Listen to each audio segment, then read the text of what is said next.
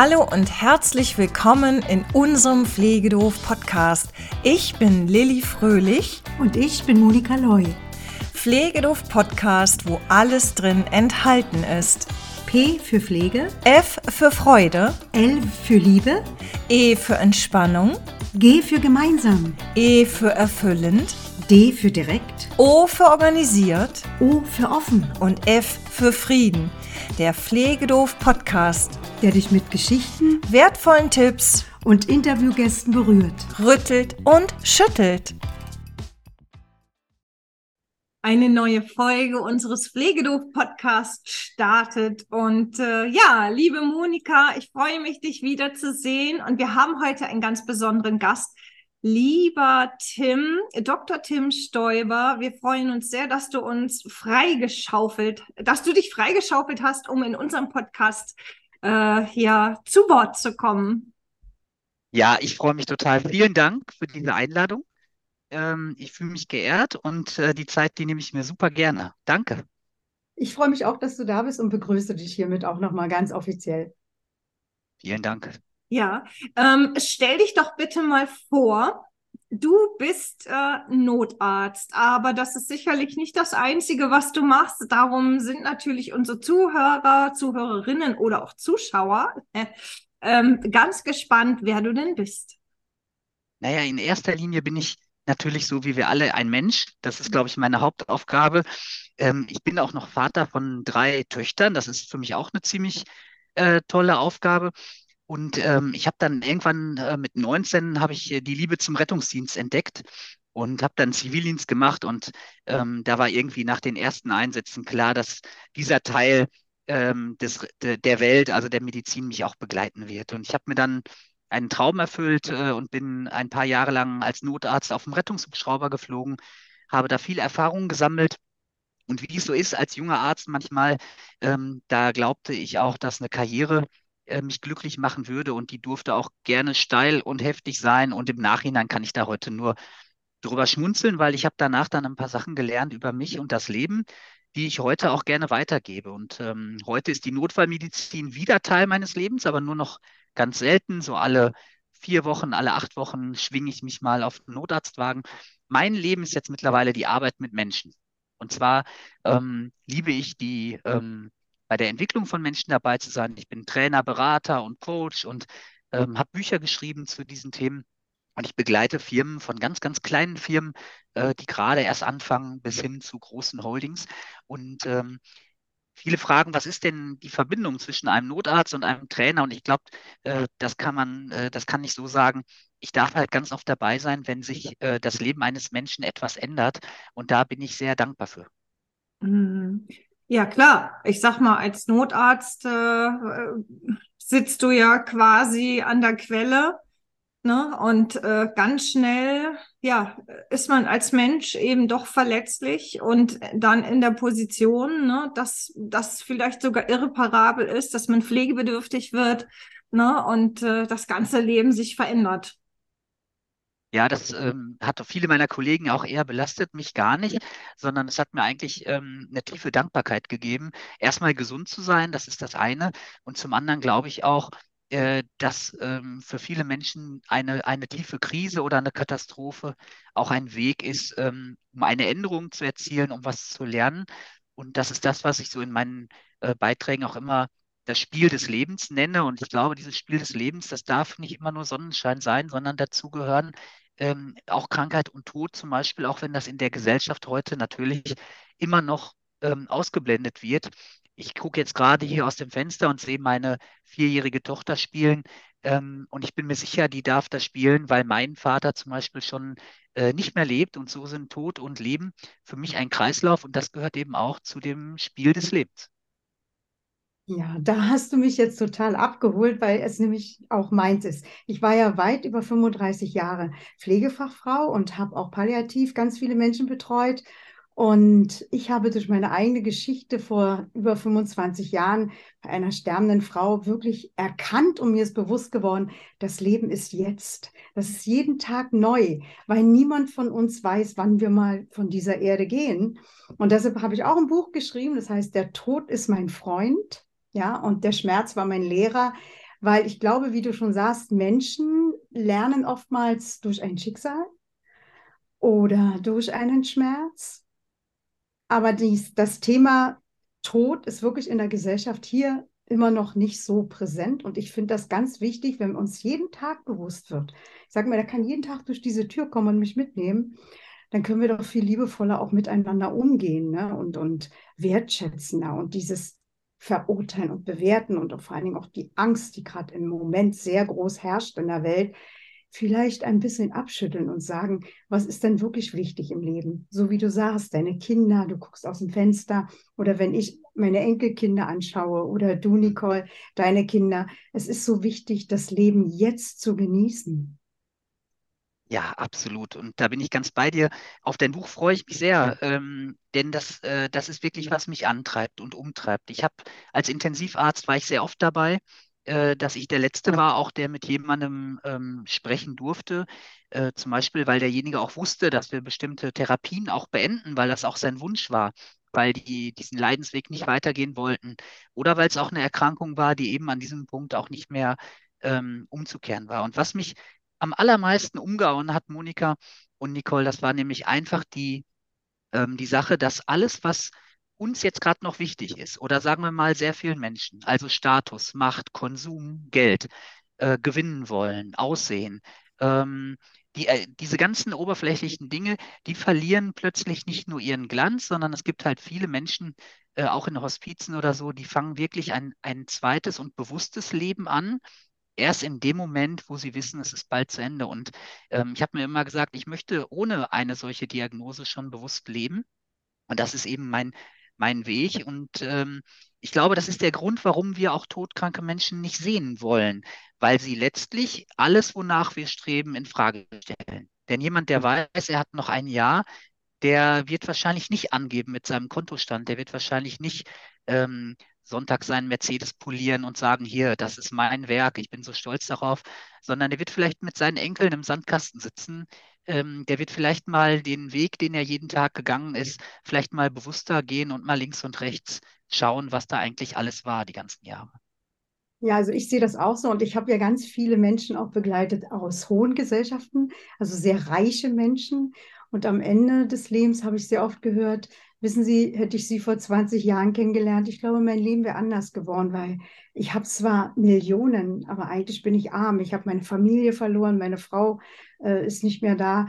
Und ähm, das ist eben so, da gehe ich für raus. Deshalb bin ich auch Speakerin, Rednerin, halte Vorträge, mache Lesungen, dem Menschen bewusst werden zu lassen, auch das Thema Vergebung.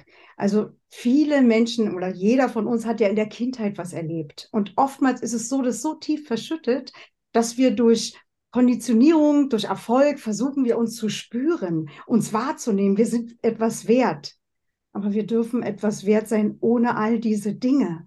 Und das kann man eben lernen, indem man eben diese tiefen Verletzungen, tiefe, schmerzliche Verletzungen heilt. Und äh, da habe ich selber sehr viel erlebt. Also ich habe als kleines Kind Missbrauch erlebt, Tod, Gewalt. Ich selbst habe Gewalt zugefügt. Ich weiß, das tut man nicht, aber das kann passieren.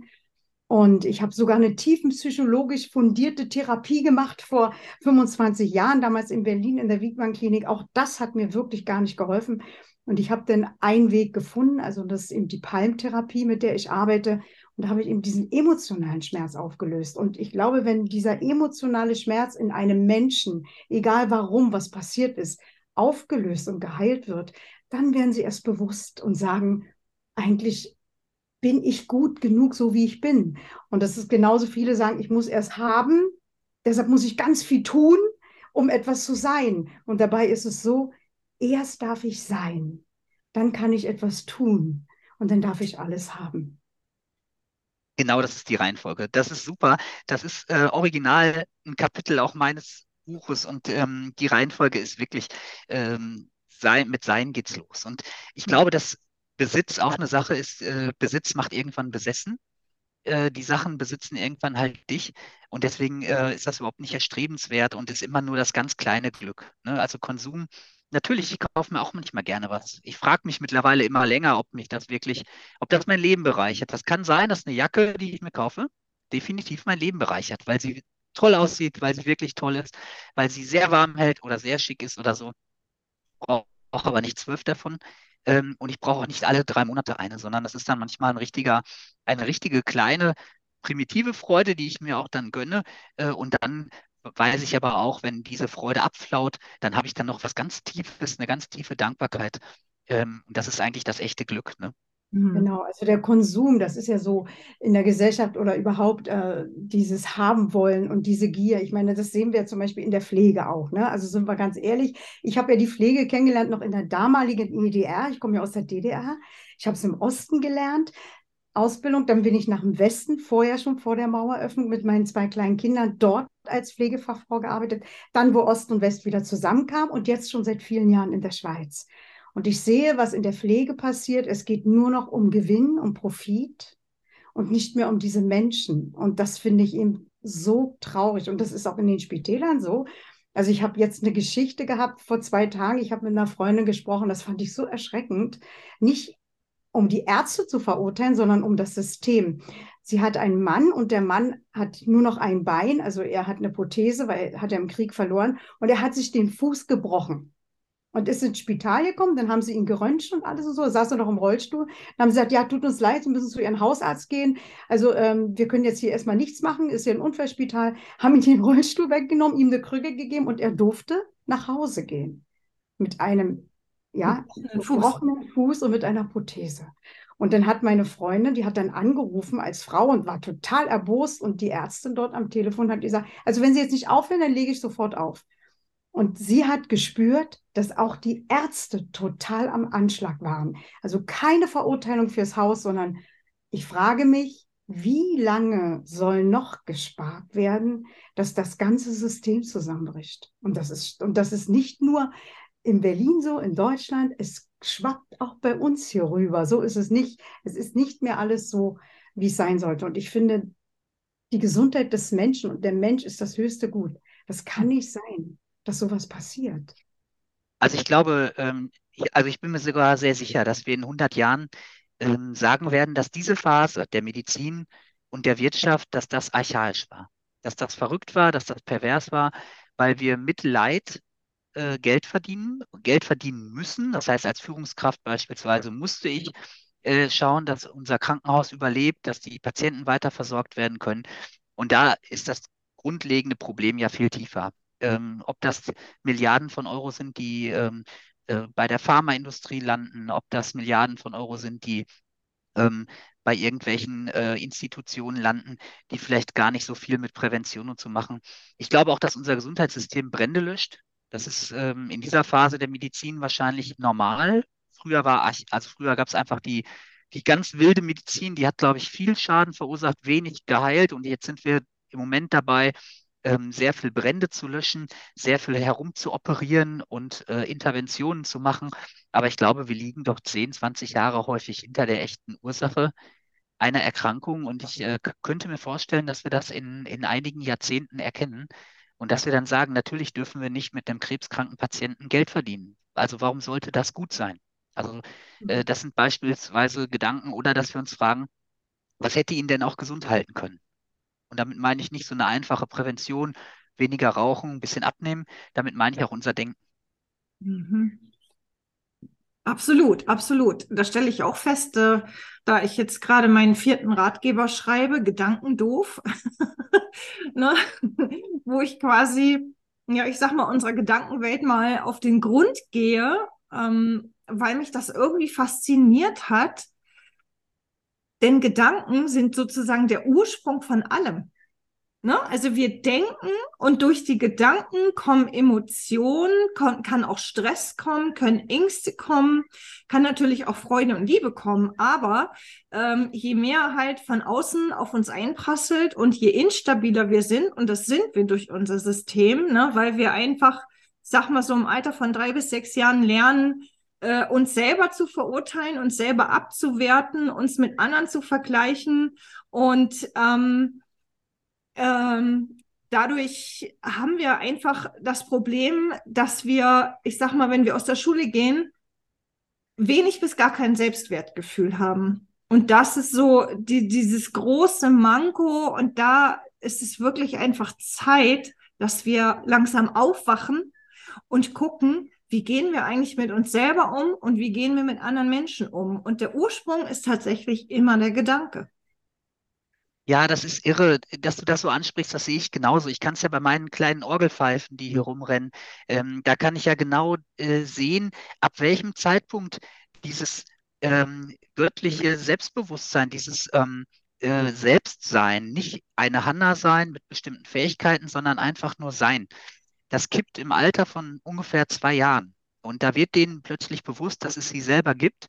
Und plötzlich hören sie von anderen Menschen eben bestimmte Texte. Und diese Stimmen, die sie hören, kannst du nicht, das ist nun mal so, in dieser Familie geht das nicht, das kann deine Schwester besser, versuch's erst gar nicht, Note 3. Die ganze Zeit kommen diese Begrenzungen. Und ich merke dann, ähm, dass, äh, ähm, dass denen eine Liebe, die ihnen eigentlich zusteht, also jeder Mensch hat eigentlich das Recht, einfach nur so geliebt zu werden und sich selber zu lieben.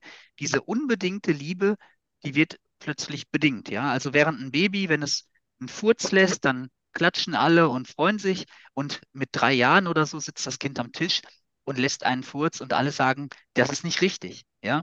Und was die Kinder dann, glaube ich, lernen, ist, die können ja nicht unterscheiden zwischen ihrer Handlung am Anfang und sich selbst. Und wenn wir dann mit den Kindern emotional ähm, auch noch äh, ungünstig umgehen, wenn wir viel schimpfen, wenn wir sehr viel loben, wenn wir ganz viel an dem Kind sozusagen unbewusst herumanipulieren, dann sagen wir dem Kind eigentlich letztlich, du bist nicht okay, so wie du bist. Denn das Kind kann nicht unterscheiden, wenn das mit einem Edding an die Wand malt, das sieht halt aus wie ein Zettel.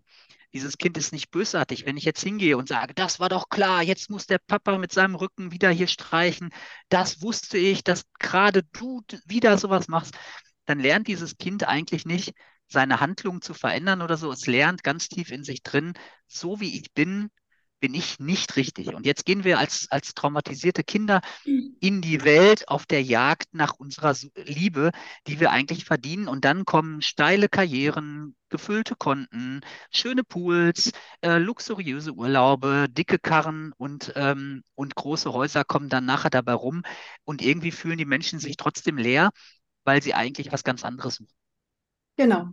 Und dann kommen sie ja. zu mir, sitzen dort auf dem Stuhl und dann lernen sie etwas, diese Verbindung zwischen Kopf und Herz wiederherzustellen. Weil es ist festgestellt, dass durch diese Konditionierung als Kind und so weiter gibt es hier einen Knoten, eine Blockade. Weil der Mensch Schmerz eigentlich nicht mehr erträgt und eigentlich auch nicht erträgt, zum Beispiel wie Missbrauch oder Gewalt, da macht man zu, also ein kleines Kind macht zum Beispiel auch zu. Und das ist dann wie blockiert. Und dann kriegt man weder mit Psychopharmaka weg, noch mit irgendwelchen Therapien. Und dann gibt es andere Therapieformen, wie zum Beispiel eine ist die Palmtherapie, wo dieser Fluss, diese Energie wieder fließen kann, wie das Rohr durchgeputzt wird. Und ich weiß das, ich war viele Jahre auch in mich gefangen, war als Mutter nicht gerade die beste, wirklich, aber heute, ich habe das alles auflösen können und habe Zurückschau gehalten und habe gesehen, wo das immer anfing die Eltern können es ja auch nicht anders. Sie haben es ja auch nur so gelernt, ja. Und deshalb finde ich das gut, dass die Gesellschaft heute immer mehr darüber spricht, ne? Also wenn wir es über einen Seelenplan oder über das Herz öffnen, ja, es ist für viele, manche sagen noch das ganze Esoterische. Nein, das Herz, sage ich immer. Das Herz ist der Meister unseres Zentrums, weil dort ist alles drin. Die Trauer, die Freude und alles. Und unser Kopf, das ist nur das, was wir alles sozusagen reingepackt bekommen haben. Aber wenn wir uns hier wieder verbinden, dann kann es auch besser werden. Wahnsinn. Genauso sehe ich das auch, Monika. Wir sind definitiv für mich ähm, an einer Schwelle zu einer Veränderung. Ähm, und diese Veränderungen, die sind immer geprägt von, von ganz wilden Sachen, ob das der neue Faschismus ist, die neue Frauenfeindlichkeit, ähm, dass alle möglichen Leute rechts wählen und so weiter. Das ist für mich ganz normal weil die Verwirrung, die ist ja mit Händen zu greifen. Das, was die letzten Tausende von Jahren normal war, wird gerade in Frage gestellt und das muss die Menschen verwirren. Wir haben uns bisher immer nur gefragt, was muss ich tun? Wir haben uns nicht gefragt, wie. Ja, jetzt kommen plötzlich Berufe, wo die Frage ist, wie machst du das eigentlich? Nicht, was machst du den ganzen Tag? Das ändert sich jede Stunde, sondern wie machst du das? Wir hatten unser linkes Hirn mit den ganzen Formeln, mit den Anweisungen, mit Mathematik. Ähm, und äh, das war das Wichtigste, dieses männliche Gehirn. Ja, wer braucht das denn heutzutage? Du kannst alle Fakten irgendwo suchen, du kannst die nachgucken, du kannst die Experten suchen, du kannst KI fragen, du kannst irgendwas machen. Jetzt geht es plötzlich um das rechte Herz, das angeblich weibliche. Jetzt geht es darum, Empathie, Stories, Visionen, Begeisterung, die Frage nach dem Warum, ja. Ähm, und ich glaube auch, dass da ein riesen Paradigmenwechsel gerade stattfindet, der die Leute auch äh, zu einem ganz großen Teil mega äh, überfordert. Und das halte ich auch für menschlich. Das verstehe ich auch und ich sehe das auch so. Und es war ja mal eine Zeit lang so krass, wo dann die Frauen sehr emanzipiert waren, also so diese starken Emanzen. Und da habe ich gedacht, wo ist denn da der Mann geblieben? Also das habe ich auch letztens veröffentlicht. Wo ist der Mann da geblieben? Ne? Also als Frau möchte ich sagen, ich möchte schon Frau sein und das sagen, was ich zu sagen habe. Ich möchte mich aber auch anlehnen bei meinem Mann an, an seine starke Schulter. Das ist alles verwirrt. Das war alles nicht mehr vorhanden. Die Frau hat gegen den Mann gekämpft. Der Mann hat gesagt, die Emanze. Und es, ging nur, es war nur noch Kampf. Die vielen Jahre waren nur noch noch Kampf. Und ich glaube, es wird noch mal richtig stark rütteln. Es erinnert mich so an die ehemalige DDR, wo es richtig gerüttelt hat.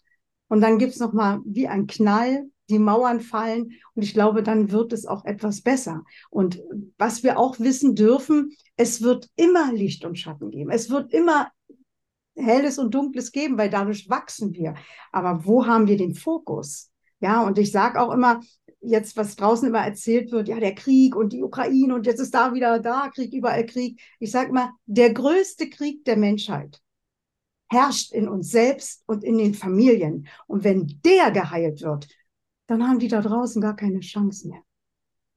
Ja. Toller, mhm. toller Gedanke, Monika ich denke das auch. Ich schreibe, äh, ich habe ein Buch geschrieben, Notarzt für die Seele. Da geht es eben darum, dass ich Rettungsdienstgeschichten, berührende und auch spannende Geschichten verbinde mit diesen Themen, wo wir ähm, heute so drüber sprechen, wir drei. Äh, und ich nenne das immer, das ist das Spiel des Lebens. Und dieses Spiel des mhm. Lebens, das versuchen viele zu gewinnen.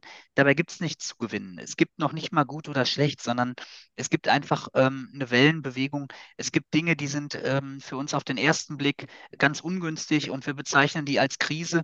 Nur eine Krise heißt äh, Wendepunkt und Katastrophos heißt ähm, äh, die Entscheidung. Ne? Das heißt, wir, wir lernen letztlich an den Extremen. Ich mache das mit meinen Teilnehmern häufig dass ich sage, mach doch mal so eine Fieberkurve deines Lebens und dann schneid mal diese ganzen Spitzen ab, deine Highlights, und dann schneide mal die ganzen Katastrophen ab und jetzt guck mal da drauf, welche dieser Highlights, wo wirklich eine Veränderung passierte, wo Drama, also Handlung passierte, welche waren geplant? Und dann fließen manchmal Tränen und die Menschen können es nicht glauben. Keine einzige dieser krassen Sachen ist geplant. Das heißt, das Spiel des Lebens sollten wir mal als ein Spiel auffassen. Wir können es nicht gewinnen, wir können es auch nicht planen. Ich glaube, es geht am Ende darum, dass wir gut spielen. Und dazu gehört, äh, das bewusst anzunehmen. Ähm, und ich glaube noch nicht mal, dass es gut oder schlecht gibt. Das ist die gleiche Münze, das sind nur zwei verschiedene Seiten. Und wir können das nicht gleichzeitig sehen. Das ist das, was uns so ein bisschen verwirrt. Ähm, dabei ist die Münze immer ähm, vorhanden, aber wir sehen nur eine Seite. Das Umdrehen der Münze, das dauert halt eine Sekunde und dann glauben wir, gestern war ein schlechter Tag, heute ist ein guter Tag. Ich glaube nicht, dass es das gibt. Ich glaube, das Spiel des Lebens, wir sollten aufhören zu kämpfen, ähm, irgendwas zu gewinnen. Wenn wir aufhören, in dem Moment gewinnen wir eigentlich unser Leben zurück. Genau, also ich sehe das auch so. Ich, äh, ich habe rückwirkend habe ich ja mein Leben sozusagen aufgeräumt, weil ich ja 40 Jahre, sagen wir mal, blind durch die Welt gegangen bin. Und ich habe deshalb auch geschrieben, der Schmerz war mein Lehrer, weil für mich waren all diese Kurven und Zacken ein Geschenk, weil sie haben mich immer mehr zu mir zurückgebracht. Ich habe gemerkt, warum verurteile ich jemand anderes? Schau dir deine Schatten an. Und so bin ich immer mehr in diesen Frieden gekommen. Und ich sage auch immer, also wenn mich jetzt der Tod ereilen würde, ich würde nur noch Danke sagen, weil ich habe so aufgeräumt mit allem, was ist. Und ich bin auch schon seit langem nicht mehr in der Verurteilung. Und wenn ich mich dann manchmal unterhalte mit Menschen, die sagen dann immer, ja, aber was wäre dann? Stell dir mal vor, jetzt würde jemand dein Kind umbringen.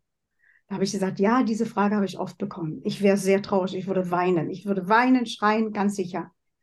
Aber ich würde den anderen nicht verurteilen. Und ich sage dir, warum? Weil ich mich fragen würde, was hat diesen Menschen dazu getrieben? Was ist mit diesem Menschen passiert, dass er sowas tun konnte? Weil wir werden geboren als nackte Kinder und wir werden, sind klein und irgendwas passiert im Leben. Ja, ich meine, wie ich klein war, äh, ich bin nie auf die Idee gekommen, ja, wenn ich der Mutter bin, dann schlägst du später mal deinen Sohn. Das ist, äh, ja, das ist Unsinn. Aber durch meine Lebensgeschichte ist es passiert. Und mein Sohn hatte mir schon vor Jahren vergeben, aber ich mir nicht. Weil ich es so grausam fand. Ja, und ich habe mich dann selbst geheilt. Ich sage, Mama, heil dich selbst. Es war unsere Geschichte. Ich kannte unsere Geschichte aus der DDR im Gefängnis und so viel erlebt. Und das ist eben deshalb dieses Urteilen, wenn das Verurteilen so etwas weniger wird. Und das passiert erst, wenn wir beginnen hinzuhören und wirklich mal versuchen zu verstehen. Weil ich sage immer, jemand, der schreit, der aggressiv ist, ist eigentlich ein Hilfeschrei. Ja, absolut. Und da hast du, glaube ich, ganz am Anfang des Podcasts schon auch gesagt, Verzeihen gehört dazu. Und dieses Verzeihen, ähm, das kann ich jedem wirklich nur ans Herz legen, sich mal mit seinen Lieblings, ich sag's jetzt, Lieblingsärschen, die er im Leben hatte, die ihm das Leben so schwer gemacht haben und die man, über die wir so wütend waren und auch zu Recht in der Situation, ne, wir konnten auch nicht anders, die mit diesen Menschen mal ein Zwiegespräch zu führen. Entweder real, das ist das Allergeilste, das heißt, die mal anzurufen, das ist sehr hart und das ist sehr schwer. Ähm, das kann auch in die gehen, meistens nicht. Äh, oder zumindest mit denen einen, einen, einen virtuellen Kaffee zu trinken. Das heißt, einfach mit demjenigen gedanklich sich zusammenzusetzen und demjenigen mal sagen, ähm, erstmal, ich habe dich selber in mein Leben geholt. Das war meine Entscheidung, dich zu sehen und zu treffen. Und zweitens, äh, du hast mir was beigebracht und dafür Danke zu sagen, aber vor allem zu verzeihen. Das ist, glaube ich, der Trick überhaupt. Und das ist bei vielen eben, äh, sind es die Eltern, das ist keine Frage. Ähm, viele Kindheiten sind schön und trotzdem gibt es immer Traumata und immer Dinge, die ähm, äh, trotzdem tun die Eltern das nach dem besten Wissen und Gewissen und manchmal ist es nicht so viel. Mein Vater, der, ähm, der lebt nicht mehr ähm, und was der als Vater geleistet hat, das war nicht, das war nicht viel. Aber es war das, was er konnte. Und äh, das mal einmal mit dem zu klären, das war zum Beispiel für mich persönlich, war das mega wichtig, äh, um jetzt eben auch ein ganz anderer Vater zu sein. Mhm. Absolut. Absolut. Also es ist tatsächlich so, äh, ich habe mir die Mühe auch gemacht. ne, so, also ich habe meinen Vater seit weit über 20 Jahren schon nicht mehr gesehen. Und äh, ich sag mal, äh, das, was er geleistet hat, war das, was er leisten konnte.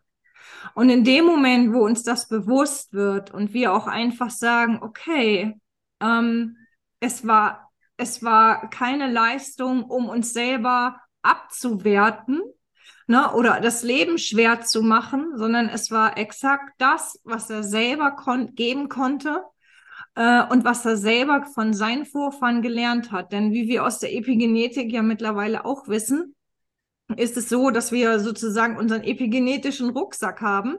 Ne? Und da sind die Werte, Glaubenssätze und auch alte Erziehungsmuster drin.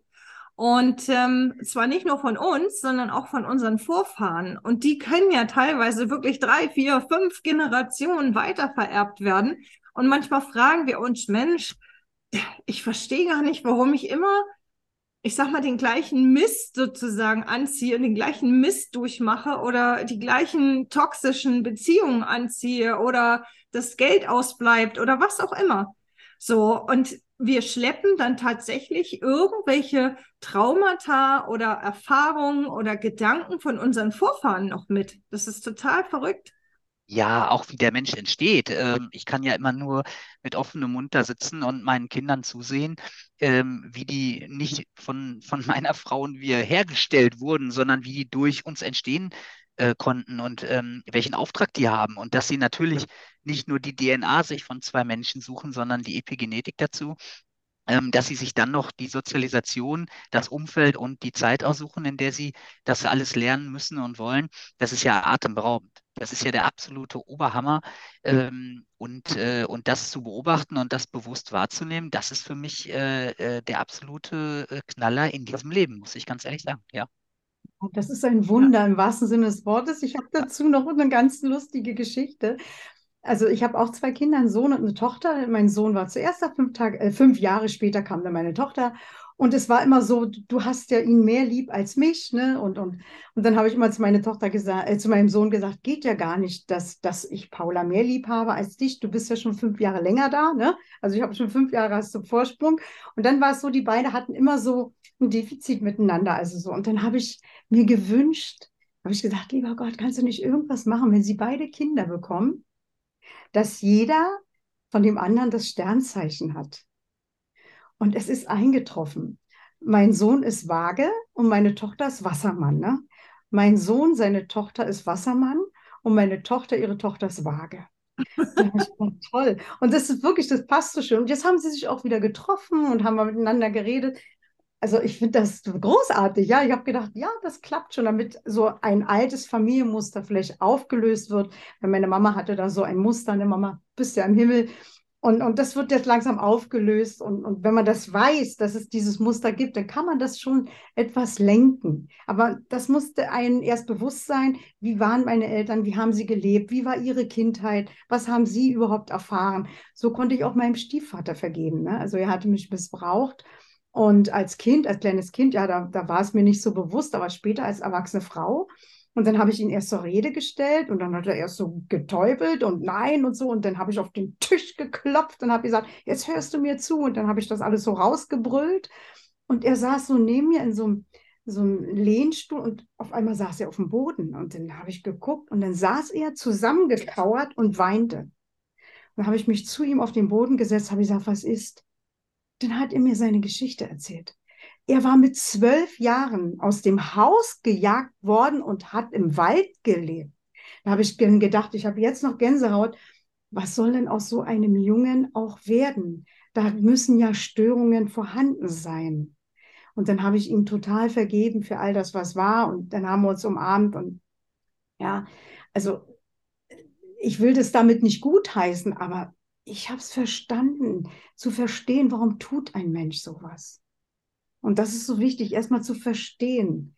Nichts gut zu heißen. Um Gottes Willen würde mir wünschen, dass gar nicht mehr sowas auf der Welt ist. Aber verstehen, ich glaube, dann wird es auch besser für die nächste Generation, für die nächste. So können wir heilen. Wir können nicht heilen, wenn wir verurteilen. Ja, tolle Gedanken. Das, äh, das sehe ich auch ganz ähnlich. Das ist, glaube ich, ein großer ähm, Schlüssel zum Glück, äh, zu verzeihen. Und dazu gehört, wie du sagst, auch äh, zuhören. Und es ist ein großer Unterschied, ob ich etwas beurteile, und das müssen wir, das müssen wir als Führungskraft, das müssen wir auch als Vater, ähm, äh, das ist ganz, ganz klar, aber ob ich etwas verurteile, das ist ein, ein ganz anderer Punkt. Ne? Ähm, und ich glaube, wenn wir das äh, reduzieren können und wir müssen ja nicht wie ein Buddha durch die Gegend rennen und in allem perfekt sein, es ist immer ein Weg, aber sich einfach dessen mal bewusst zu werden, wie oft wir bewerten im Buddhismus, ähm, da ist ja das Anhaften an Gegenstände, an Personen, an Situationen das Problem. Das heißt, die gehen ja einen Schritt weiter. Es ist ja nicht nur schlecht, etwas zu verurteilen, es ist letztlich genauso schlecht, etwas total super zu finden. Das heißt, auch Euphorie, ähm, gewinnen wollen, ähm, seine Siege feiern, äh, sich durchsetzen gegen andere, ähm, diese ganzen Dinge sind letztlich genauso schlecht wie ähm, die Depression beziehungsweise die Traurigkeit über irgendwas, ähm, der Verlust, wenn wir etwas nicht bekommen, also Zurückweisung und solche Erfindungen unseres Geistes, die es gar nicht gibt. Ähm, das heißt, diese, dieses Anhaften an etwas bedingt immer Leid. Und wer es natürlich schafft, ähm, Gegebenheiten, den eigenen Körper, ähm, sein Gegenüber, seine Partner, seine Familie, ähm, da nicht mehr anzuhaften, sondern dem Ganzen mit einer, mit einer ganz neutralen Fröhlichkeit zu begegnen und einfach zu akzeptieren, dass es so ist, ich glaube, das ist der Schlüssel zum Glück. Also wenn mich jetzt jemand fragen würde, und das passiert natürlich auch öfter, was, wie kann ich denn glücklich werden? Und ich glaube, meine Essenz ist die Akzeptanz dessen, was ist. Nicht eine Toleranz, von wegen, ich weiß es besser, aber ich lasse es mal zu. Ne? Hey, der neue Sportlehrer, der ist ja aus Afghanistan. Ja, aber total mhm. nett. Ja, das ist furchtbar. Mhm. Toleranz ist, ist letztlich furchtbar, weil weil es sagt, ähm, ich weiß es zwar besser und ich weiß auch, es ist nicht ganz richtig, aber ich gönne dem anderen das. Wir sollten, wir sollten den, ähm, zum Beispiel den Homosexuellen, den sollten wir ja schon erlauben, äh, Händchen zu halten in der, an der, in der Straße. Ja, das ist furchtbar. Das sagt letztlich aus, ähm, dass Heterosexualität richtig ist und Homosexualität falsch, weil sonst müssten wir denen ja nicht erlauben, über die Straße zu laufen, Hand in Hand. Ja. Also Toleranz ist letztlich, das hat so einen guten Ruf, ich finde, Toleranz äh, hat auch ganz, ganz viele negative Seiten und die, die echte Essenz, was macht glücklich, ist für mich, äh, Glück ist die Akzeptanz dessen, was ist. Und wer das schafft, letztlich sogar alles in seinem Leben anzunehmen, mhm. der ist glücklich. Das merke ich beispielsweise, wenn ich mit Hospizen mal zusammenarbeite ähm, oder auch im Kinderhospiz. Ich habe auch schon meine Töchter mitgenommen zu Seminaren in diesem Bereich, was immer total bereichernd und toll war für alle Beteiligten. Ähm, und da haben wir das auch gelernt, äh, wenn Menschen dann ähm, mit einer, mit einer großen Akzeptanz ähm, äh, ihr Lebensende antreten, dass die dann nochmal das tiefste Glück ein, äh, empfinden dürfen. Viel tiefer als viele, die 90 Jahre alt werden und im Ego leben. Mhm, ja, das ist so. Und vor allen Dingen, was ich auch wichtig finde, keiner ist des anderen Besitz. Also zum Beispiel auch meine Kinder, sie, ich habe sie geboren durch mich, aber sie gehören mir, sind nicht mein Besitz. Und das ist auch so dieses Besitzergreifende. Mein Mann, meine Frau, mein Auto, meine Firma. Also es ist kein Besitz. Sag mal, wenn wir gehen von dieser Welt, wir können nichts mitnehmen. Es ist alles nur geliehen. Ja, und sollen wir doch dankbar sein für das, was wir haben, für das Schöne, was wir haben. Ja, mhm. und äh, also was wir nutzen dürfen. Ja, aber es ist, und das ist auch so dieses Besitzen wollen und, und, und das hat damit auch zu tun, dass man so anderen versucht zu sagen, wie sie zu sein haben. Ja, und das finde ich so schön. Das ist auch bei mir und bei meinem Mann so. Er hat manchmal seine Meinung, ich meine, sagt, ja, du hast deine, ich meine, ist trotzdem gut. Also das ist, das ist nämlich die Balance und nicht, nein, ich habe Recht und so. Und das ist so oft in der Gesellschaft wird es gezeigt, das ist gut, das ist schlecht. So, jeder hat doch eine andere Sichtweise, jeder fühlt anders, jeder sieht anders, die Farben. Und da können wir wieder mal hinkommen zu sagen, okay, ich finde das selber nicht so gut, aber wenn es für dich passt, ist es gut so, ohne zu werten, ohne zu sagen, das ist schlecht, was du machst. Aber ich glaube, dass die Welt, wie sie jetzt gerade ist, und auch ich unterhalte mich auch mit vielen jungen Menschen, die sagen, wir wollen es anders, nicht so wie früher. Also, weil früher war ja alles sehr konditioniert. Und das, ich glaube, es wird alles lockerer, es wird doch freier. Also ich, ich glaube schon, dass es schön wird. Also ich sag mal, das hoffe ich auch tatsächlich. Äh, und ich denke mal, das, was ihr eben angesprochen habt, ist auch der Grund, warum zum Beispiel auch die Pflege äh, so kompliziert sein kann, weil so viele Verletzungen im Raum stehen von den Kindern, die dann plötzlich ihre Eltern pflegen müssen und die sich sagen, meine Güte, jetzt kriege ich diese Last aufgeladen, äh, obwohl meine Eltern so viel falsch gemacht haben und ich dadurch so traumatisiert bin, und andersrum ist es auch so, dass die Eltern vielleicht immer noch so dieses Besitzdenken haben und sich an ihre pflegenden Angehörigen krallen, so nach dem Motto, ne, ähm, du gehörst mir und du hast gefälligst hier jeden Tag aufzuschlagen und dein Leben, äh, ja, ich sag mal, wegzulegen, weil du musst jetzt für mich da sein. So, und ich glaube, das ist auch wirklich äh, ein ganz, ganz riesengroßes Problem, was wir lösen können, wenn wir nämlich genau diese Dinge auflösen. Ja, absolut. Ähm, auch diese Menschen, die sich ähm, mit, mit einer großen Passion um andere kümmern.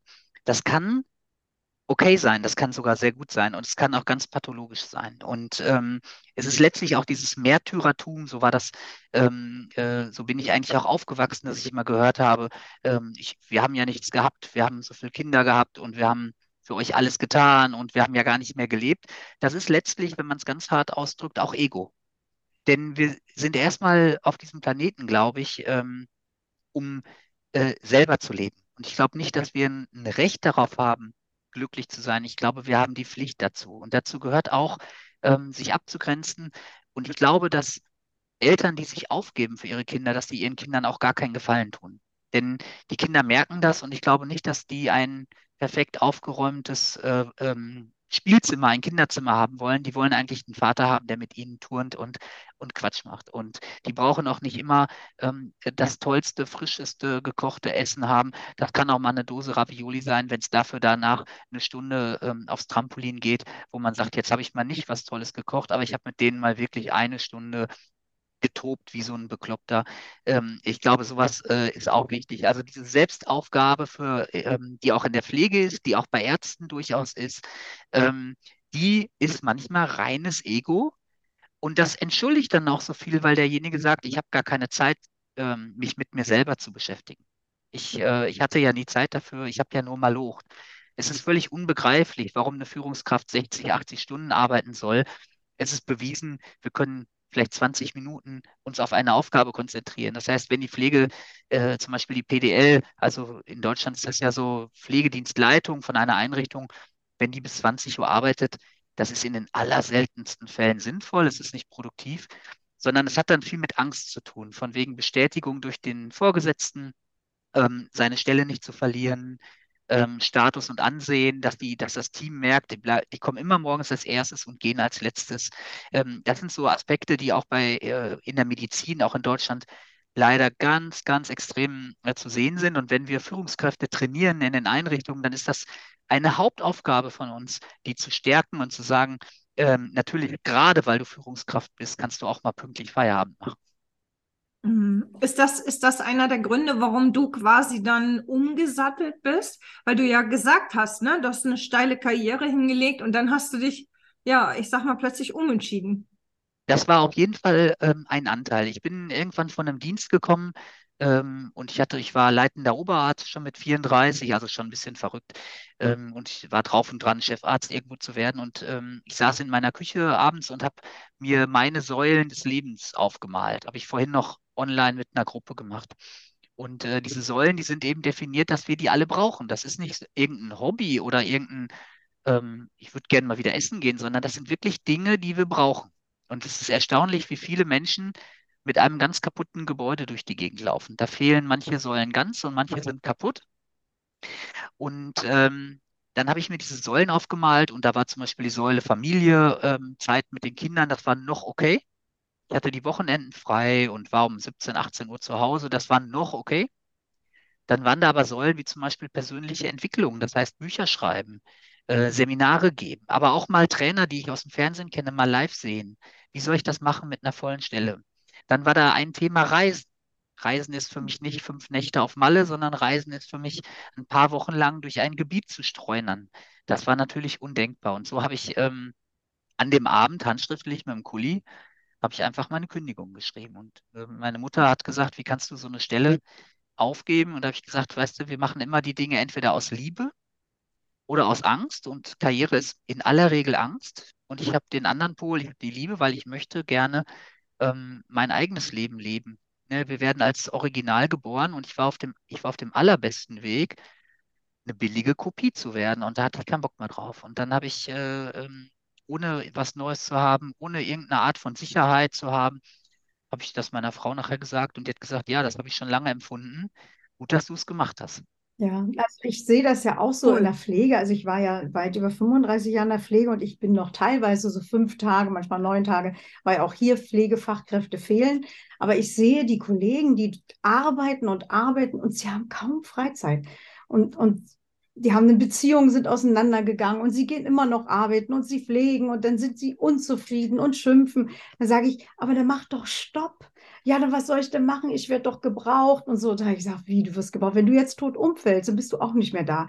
Und sie sagen eben nie Nein. Das ist ja ein Nein, ist ja ein Ja zu dir. Und deshalb passiert auch das im Pflegebereich, dass viele Institutionen sagen, ach, die Pflegekräfte, die wir haben, die reichen schon. Die können wir aussaugen. Und sie lassen sich ja auch aussaugen. Es ist immer so ein Zweipart. Ne? Also man kann nicht immer die über, in die Institution schauen und sagen, ja, die wollen nur sparen, sondern das Pflegepersonal, die sich nicht selbst wert genug sind, um zu schauen, was ist denn eigentlich meine Lebensphilosophie, was möchte ich denn überhaupt mal erleben, die arbeiten bis zum bitteren Ende und wenn sie dann pensioniert sind, entweder noch drüber hinweg, weil sie äh, so wenig Rente bekommen oder weil sie gar keinen Sinn mehr haben in ihrem Leben. Und das, das ist auch so eine Sache. Da sollten auch viele, die jetzt hier zuhören, von, äh, von der Pflege sich mal die Frage stellen, warum arbeite ich bis an meine Grenze? Nicht, weil zu wenig Personal da ist, sondern weil du sozusagen nicht den Mut hast zu sagen, ein Ja zu mir, nein, ich komme nicht, ich brauche jetzt diese drei Tage frei. Und ich habe das ganz klar gemacht. In der Schweiz ist es so, da kann man mit 64 in Pension gehen. Und ich habe gesagt, fertig, ich gehe in Pension. Das mache ich noch nebenbei, das ist nicht weit weg. Das finde ich okay. Aber ich habe gesagt, nein, mit 64 gehst du weil du gehen möchtest, ja. Und habe auch jetzt einen guten Preis ausgehandelt, Stundenlohn. Das ist für mich noch, weil ich dort die alten Menschen und diese Geschichten nehme ich natürlich für meine Bücher und da bin ich sehr gerne dort. Aber es ist ihm wichtig, wirklich zu sagen, ich mache meine Grenze. Aber ich sehe es wirklich, die gehen über ihre Grenzen hinaus. Auch Ärzte schimpfen nur, schimpfen, aber dann sollen sie sagen, nein, dann eben mal Stopp. Und ich weiß, das ist nämlich das Problem. Da kommt das Problem, wenn du nämlich Stopp sagst, könnte ja sein, dass Menschen sterben. Und das ist das Problem im Gesundheitswesen. Woanders, bei der Fluggesellschaft und so, die streiken, sagen, wir fliegen einfach nicht, die Maschine bleibt unten. Hier traut sich der Mensch es nicht, weil die Waagschale ist, wenn ich das mache, was passiert dann? Aber da sollten wirken, wirklich die Menschen hinschauen. Dann ist es halt so. Aber mhm. das eigene ja. Leben ist doch immer noch das Allerwichtigste. Und vielleicht ist es auch so, dass gerade die Menschen, die im medizinischen Bereich arbeiten, ähm, ich will jetzt nicht sagen, so ein Helfersyndrom haben, aber doch, ich sag mal, eine Neigung, äh, sich selber vielleicht zu spüren, indem sie andere, he anderen helfen. Und ich glaube, vielleicht ist das auch einfach, sind das Eigenschaften, die diese Menschen dann haben, die es ihnen einfach schwer machen, Nein zu sagen. Ne? Also. Absolut. Und das ist auch erstmal nichts Positives oder Negatives, sondern das ist, glaube ich, ähm, sehr häufig so. Wir machen in den Trainings sehr häufig, ähm, dass wir die inneren Antreiber äh, besprechen. Da gibt es ja so verschiedene Modelle und mhm. das, was ich verwende, da gibt es den Antreiber, ähm, mach es allen recht. Und es ist sehr spannend, dass gerade auch Führungskräfte in der Pflege diesen Antreiber haben. Und da sind ja die Probleme vorprogrammiert. Ne? Also wenn ich Führungskraft bin, kann ich es nicht allen recht machen. Und damit ist der erste Stress, die erste Angst da. Ich muss jetzt schon wieder jemanden anrufen, weil der Dienstplan nicht, ähm, nicht voll ist. Ähm, Krankheitsausfälle, ähm, Kritikgespräche, Abmahnungen, das sind alles Dinge, die denen ganz, ganz schwer fallen. Und dadurch äh, ist Führung dann für eine Pflegekraft auch manchmal eine Qual. Und diese Abgrenzung äh, dazu und das auch selber zu reflektieren, daraus dann eine Stärke zu ziehen und zu sagen, ich kenne meine Antreiber. Und, also nicht das Wort aber, ne? Und ich werde es trotzdem machen. Und das ist eine große Herausforderung. Ähm, ich stimme dir absolut zu. Die Persönlichkeitsstrukturen in solchen sozialen Bereichen sind ganz häufig Richtung Liebe, Richtung Kümmern. Äh, da hat immer so ein bisschen was mit mit äh, ich bin wichtig auch zu tun oder ich bin auch nicht ersetzbar. Und da geht es ja auch schon los, dass wir Menschen alle ersetzbar sind. Und ähm, natürlich, wenn jetzt in einer Einrichtung ganz viele sich krank melden, dann könnte es sogar gefährlich werden für den Patienten. Ich sage jetzt mal, in Deutschland, wenn jetzt morgen ähm, 30 Prozent der Pflegende streiken, da wird keiner sterben. Da werden ganz viele Sachen dann einen Tag später gemacht oder erstmal nicht gemacht. Das ist nicht schlimm. Ähm, da glaube ich auch diese Wichtigkeit der eigenen Arbeit die sollte ja nicht da drin stecken, dass wir nicht, nicht mal fehlen dürfen, sondern die mhm. sollte da drin stecken, dass wir das mit Freude und Liebe tun. Das muss aber nicht 80 mhm. Stunden die Woche sein. Stimme ich dir, stimme ich euch beiden total äh, zu. Ja, ich würde fast denken, dass wir, ich weiß, ich muss mal auf die Uhr gucken, äh, dass das ein schönes, schönes Schlusswort war. Ähm, lieber Tim, danke, dass du dir tatsächlich die Zeit genommen hast, äh, ja, in, in, die, in, unserem Podcast die Stimme mit zu erheben. Ähm, liebe Monika, ich fand, es war wieder eine sehr gelungene Folge. Ja, es war wirklich schön. Tolles Dream-Team. ja. ja, das, das Wort Dankbarkeit ist heute oft gefallen. Deswegen bedanke ich mich ganz herzlich. Und es war mir eine helle Freude, ähm, bei euch heute zu sein. Und es beruhigt mich auch, und gibt mir jetzt Kraft für meinen Feierabend mit meinen Kids, dass ich weiß, es gibt so viele Menschen, die, ähm, die diese Veränderung mittragen, die gerade die Veränderung vom Hirn zum Herzen, vom Was muss ich machen zum Wie und die, die vor allem ein Warum im Leben klar haben und die das Spiel des Lebens vor allem sehr gut spielen, wie ich finde. Und äh, da bedanke ich mich ganz, ganz herzlich, Vielen dass Dank. ich dabei sein durfte. Vielen Dank, alles Gute. ja, genau, alles Gute. Das war eine neue Folge unseres Pflegedoof Podcasts. Wenn du Fragen oder Anregungen zu unserem Podcast hast, schreibe uns. Hier müssen wir dich aber darauf hinweisen, dass wir dich nicht in einzelnen Fragen zu rechtlichen Themen beraten dürfen. Eine Rechtsberatung bekommst du beim Rechtsanwalt oder in der Verbraucherzentrale. Du kannst uns übrigens auch in den sozialen Medien auf Instagram, YouTube, TikTok oder Facebook abonnieren. In den Show Notes findest du alle Links zu unseren Webseiten, unseren Projekten und Fernseh- sowie Radioauftritten. Wenn dir unser Pflegedoof-Podcast gefällt, dann abonniere ihn und hinterlasse uns eine positive Bewertung bei iTunes oder Spotify. Wenn du dich für meine Reihe der doofen Bücher interessierst, findest du alle Infos im Internet auf www.lilly-fröhlich.de und www.dovebücher.de. Wenn du dich für meine Bücher oder die Palmtherapie interessierst, findest du alle Infos im Internet auf www.monika-leu.ch.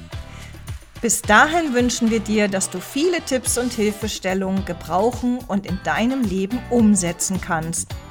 Wir würden uns freuen, wenn du beim nächsten Mal wieder dabei bist. Bis dahin wünschen wir dir eine schöne Zeit. Deine Lilly und deine Monika. Tschüss. Tschüss.